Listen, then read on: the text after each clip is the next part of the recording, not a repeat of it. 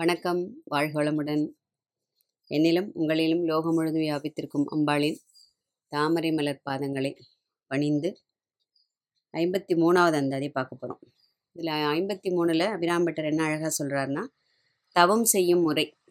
இல்லை தவத்திலே எது பெரிய தவம்? எப்படி வேணால் வச்சுக்கலாம்.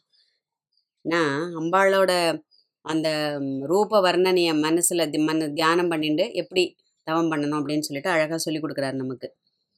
படிச்சிடலாம் முதல்ல.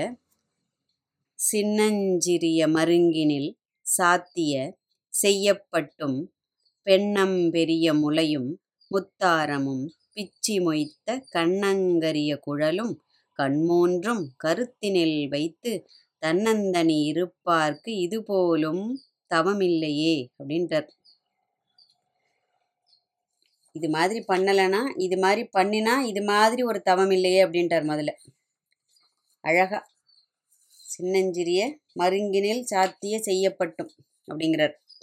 அதாவது பொதுவாக ஒரு ஜபமோ ஒரு தியானமோ ஒரு ஸ்லோகம் எது ஒரு பெரிய சகசிரநாமம் சொல்கிறோம் திருச்சதி சொல்கிறோம் அப்படின்னாக்க அதுக்கு முன்னாடியே அந்த திருமூர்த்தத்தை பற்றிய அந்த திரு திருமேனியை பற்றிய உள்ள ஒரு வர்ணனை. அதாவது எப்படியெல்லாம் இருக்கும்? கண்கள் இப்படி காது இப்படி வ- கைகள் இப்படி திருக்கரங்கள் இப்படி திருக்க கா பாதங்கள் இப்படி அப்படின்னு சொல்லிட்டு அழகாக அந்த தெய்வம் என்னென்னலாம் ஆபரணங்கள் போட்டுருக்கு எப்படிலாம் அமர்ந்து கொண்டிருக்கிறது அப்படிங்கிற அந்த ஒரு தியான ஸ்லோகம் அப்படின்னு சொல்லுவோம். இல்லையா? அந்த தியான ஸ்லோகம் சொல்லும்போது என்ன ஆகிடும் அந்த அந்த தெய்வத்தை பற்றிய அந்த ஒரு திருமேனியின் மனசில் நிறுத்தி அந்த வர்ணனை நம்ம நம்மளோட அந்த சிந்தையில் வந்து அப்படியே நிறைஞ்சு நிற்கிறது இந்தந்த மாதிரி ஆவரணங்கள் போட்டு இந்தந்த நிறத்தில் வஸ்திரம் சாத்தின்னு இருக்கு இந்தந்த கலரில் முத்தாரம் அணிஞ்சுன்னு இருக்கு அப்படின்னு சொல்லிட்டு நம்ம பார்க்குறோம் இல்லையா?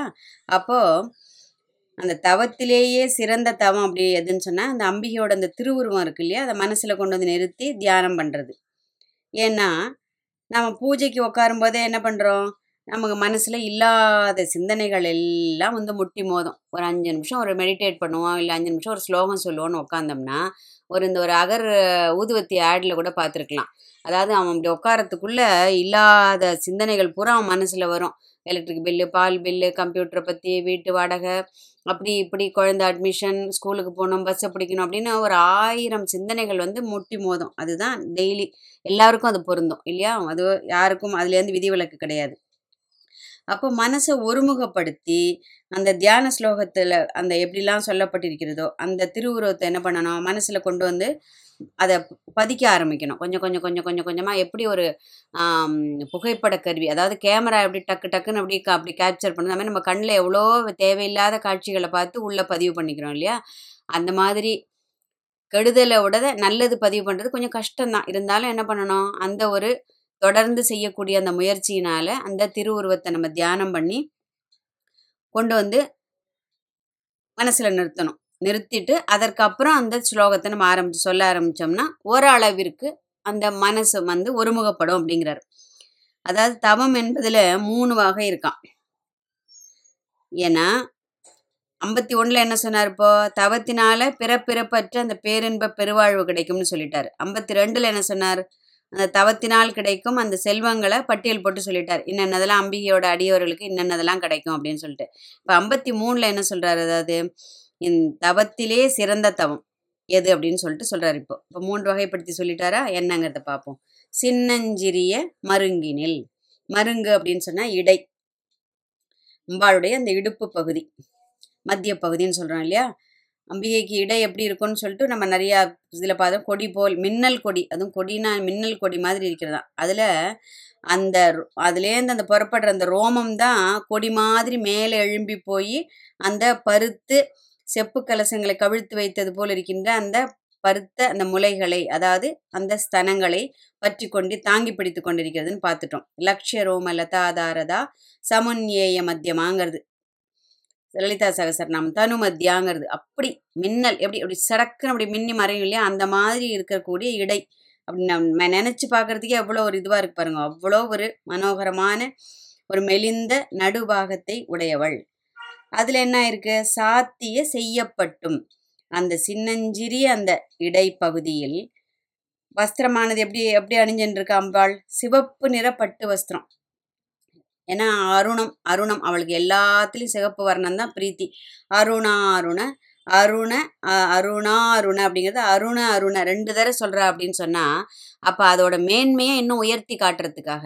இப்போ அருண அருண கௌசும்ப வஸ்திர பாஸ்வத் கட்டி தட்டின்னு சொல்லியிருந்திருக்கலாம் லலிதா சகஸ்ரநாமத்திலே வசினி வாக்தேவதைகள் எப்படி சொல்கிறா அருணா அருண அப்படின்னா ரெண்டு தர அதை என்ன? அதாவது அதற்கும் அழகுக்கு அழகு சேர்ப்பதுன்னு சொல்கிற மாதிரி அந்த சிவப்பிற்கு இனியும் சிவப்பை ஊட்டக்கூடிய அந்த பட்டு வஸ்திரங்களை அம்பாள் அணிந்து கொண்டிருக்கிறாள். அந்த சிவப்பு நிற பட்டாடை வந்து அதோடு கூடிய ஒளி வீசும் இடையே உடையவள். கிங்கினி அப்படிங்கிறது அந்த மந்திர அக்ஷரங்களை குறிக்கிறது தான் ஏன்னா இதுக்கு முன்னாடி என்ன சொல்றார் விடாரவின் பைக்கே அணிவது. முப்பத்தி ஏழுல சொன்னார் பாருங்க. கைக்கு அணிவது கண்ணலும் பூவும்னு சொல்லிட்டு ஒரு அந்தாதி பார்த்தோம் இல்லையா? அதில் வந்து பெண்ணம்பெரிய முலையும் அதாவது மேருமலை சிகரங்களை ஒத்த பெரிய முலைகளை உடையவள் ஸ்தனங்களை உடையவள். அவ அப்ப எப்படி இருக்கான்? செப்பு கலசங்களை கவிழ்த்து வைத்தது போல் உள்ளதாக இருக்கிறதுன்னு அபிராமட்டர் முதலே சொல்றத பார்த்துரும் அதாவது ஞானத்தை நல்கக்கூடியவை. அதுதான் நம்ம இந்த இடத்துல திரும்ப திரும்ப அது எந்த விதமான விரசமான இதுலேயும் இதெல்லாம் நம்ம நினைச்சு கூட பார்த்தோம்னா எத்தனை ஜென்மங்கள் எடுத்தாலும் அது வந்து தீர்க்க முடியாத பாவத்தை கொண்டு வந்து சேர்த்துருமா. நமக்கு இந்த ஜீவராசிகளுக்கு ஞானத்தை நல்கக்கூடிய அந்த நகில்களை அம்பாள் உடைய உ- கொண்டிருக்கிறாள் அப்படின்னு பொருள் கொள்ளணும். முத்தாரமும் அதில் என்ன போட்டுன்னு இருக்கா? அழகா அந்த பல அந்தாதியில் நம்ம இதை பற்றி பார்த்துருக்கோம். திருத்த நபாரமும் மாரமும் செங்கை சிலையும்னு பார்க்குறோம் இல்லையா? அதில். லலிதா சஸ்திரம் என்ன சொல்ற? ரத்ன கிரைவேய சிந்தாக லோலமுக்தா ஃபலான்விதாங்கிறது அதாவது அவ்வளோ நளினமா அந்த ரெண்டு மார்பகங்களுக்கு நடுவில் அந்த முத்து மாலையானது அவ்வளவு அழகாக அசைந்து ஆடி ஒய்யாரமாக ஆடிக்கொண்டிருக்கிறதாம். பிச்சி மொய்த்த கண்ணங்கரிய குழலும். அம்பாளோட கூந்தல் எப்படி இருக்கு? இயற்கையாகவே மனம் வீசக்கூடிய மனம் வீசக்கூடிய சுருண்ட கரிய அழகிய கூந்தலை உடையவள். எவ்வளோ இருக்கு பாருங்க.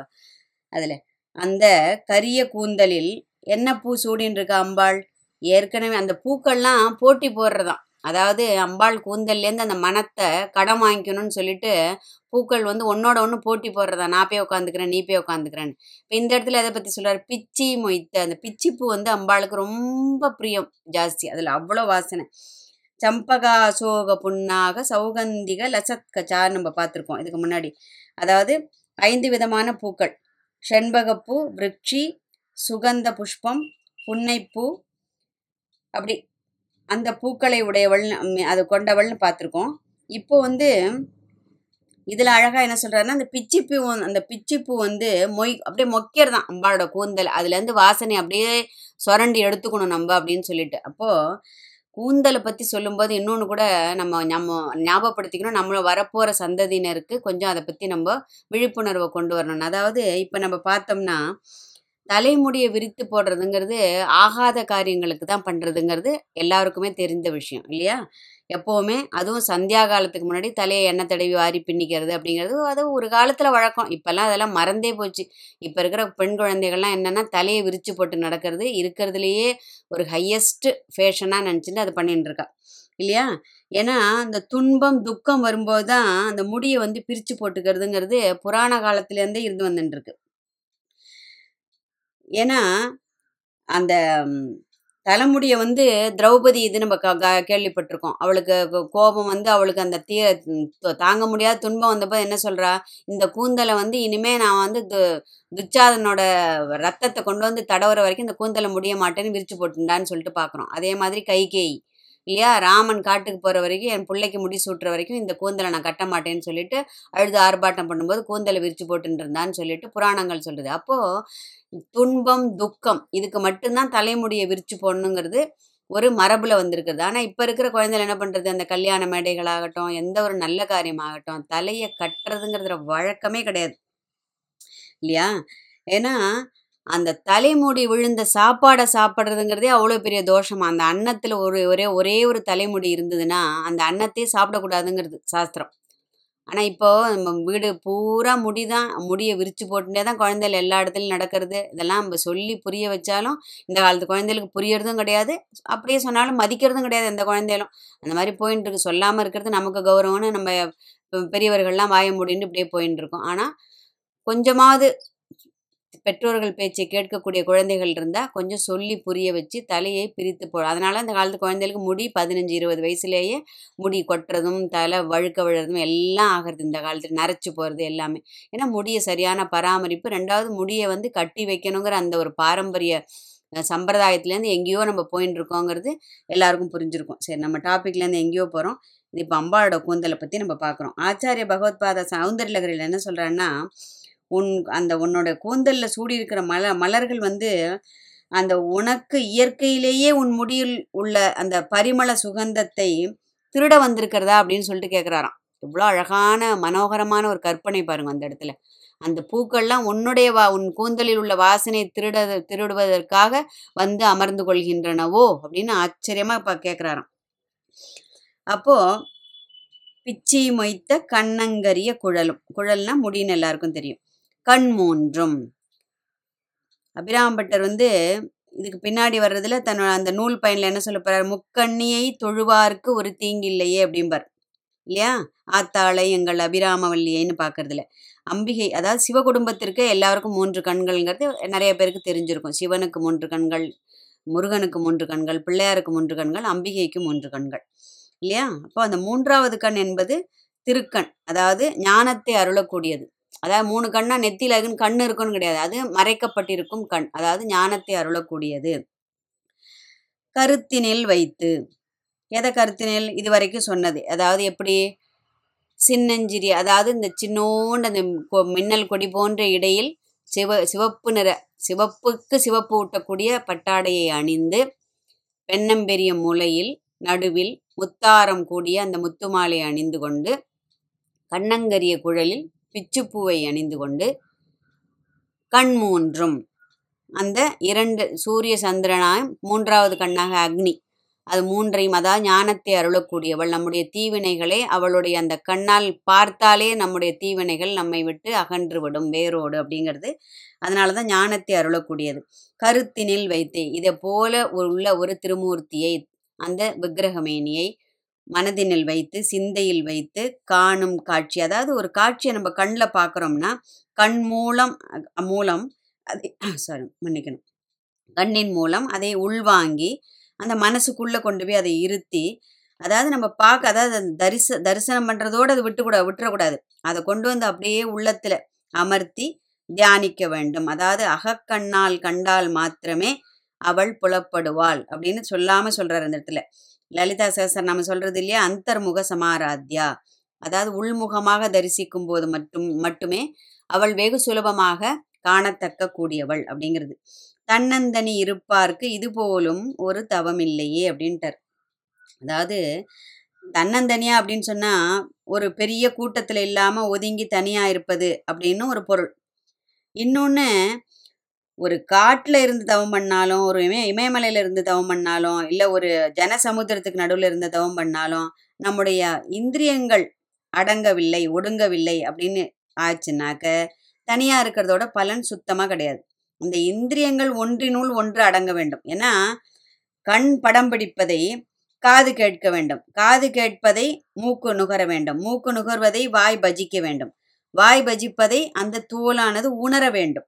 அந்த அம்பிகையோட அந்த ஒரு சாநித்தியத்தை. அப்போ இந்த ஐந்தும் அஞ்சு திக்கில் வேறு வேறு திக்கில் கண் ஒரு பக்கம் பார்க்க அதுக்குள்ள மூக்கு ஒரு பக்கம் நுகர வாய் ஏதோ ஒன்று சொல்லுவோம் கொஞ்சம் புலம்பின்னு இருக்கிறதுக்கு. தோல் வேற ஏதோ ஒன்று உணர்ந்து கொண்டிருக்கு. அப்படி இருந்தோம்னா எங்கே இருந்தாலும் பயன் கிடையாது. தன்னந்தனினாக்க இந்திரியங்கள் ஒடுங்கி மனதளவில் தனியாக இருக்கக்கூடிய தன்னந்தனி இருப்பாருக்கு ஏன்னா இது அஞ்சு பிச்சு பிடுங்கி இழுத்துதுன்னு வச்சுங்க நம்மளால காட்டில் இல்லையோ இமய இமாலயத்தில் இருந்தாலோ சரி காட்டில் இருந்தாலும் சரி ஒரு தனி ரூமில் உட்காந்தாலும் சரி இல்லை யாருமே இல்லாத இடத்துல நம்ம இருந்தாலும் சரி மனதானது இறைவனின் திருவடியில் லைக்க வேண்டும். அது இல்லைன்னா எங்கே இருந்தாலும் இது நடக்கிறது நடந்துன்னு தான் இருக்கும் இல்லையா? எவ்வளோ கண்ட்ரோல் பண்ணி உட்காந்தாலும் மனசு வந்து பத்து இடத்துல பாஞ்சு போய் என்ன சொல்லுவோம் மேஞ்சின்னு இருக்குன்னு சொன்னால் ஒன்றுமே பண்ண முடியாது. மனதை பட்டி மேயாமல் பிடித்து நிறுத்துவது தான் பெரிய பிரயத்தனம் இந்த இடத்துல. அப்போ அதுபோல தன்னந்தனி இருந்து தவம் புரிபவர்களுக்கு இது போலும் ஒரு தவம் இல்லையே அப்படின்ட்டார். அப்போ இது மாதிரி அம்பிகையை தியானித்து ஒரு தவம் செய்தோம் என்றால் இதைவிட சிறந்த ஒரு தவம் வேறு எதுவும் இல்லைன்னு கிளியராக சொல்லிட்டார். அப்போது அந்த மின்னலிடையில் செம்பட்டாடையும் அந்த பெரிய முலையில் அசைந்தாடும் முத்தாரமும் பிச்சி மணக்கும் கருங்குழலும் உடைய அந்த முக்கண்ணியை உள்ளத்தில் என்ன பண்ணணும்? ஒரு மனதோடு ஏகாக்கிர சிந்தைன்னு சொல்கிறோம் இல்லையா? அந்த ஒரு மனதோடு தியானித்து நம்முடைய ஞானக்கண்ணை திறந்து அவள் நமக்கு நல்லறிவை புகட்ட வேண்டும் அப்படிங்கிற அந்த உயர்ந்த பிரார்த்தனையோட அம்பிகையின் திருவடியை பணிவோம். வாழ்க வளமுடன் வாழ்க வையகம். ஐம்பத்தி நாலாவது அந்தாதியில் வறுமை இல்லாத நிலையை அடைவதற்கு என்ன பண்ணணும்னு அழகாக சொல்லி கொடுக்க போகிறார் எல்லாருக்கும் அதுதானே ஆசை இல்லையா? வறுமை இல்லாத மனதளவிலும் பொருள் அளவிலும் புத்தி அளவிலும் எதுலேயுமே வறுமை இருக்கக்கூடாதுங்கிற அந்த ஒரு இதை எப்படி அழகாக சொல்லித்தர போகிறாருன்னு அடுத்த அந்தாதியில் பார்க்க போகிறோம் வாழ்க வளமுடன் வாழ்க வையகம்.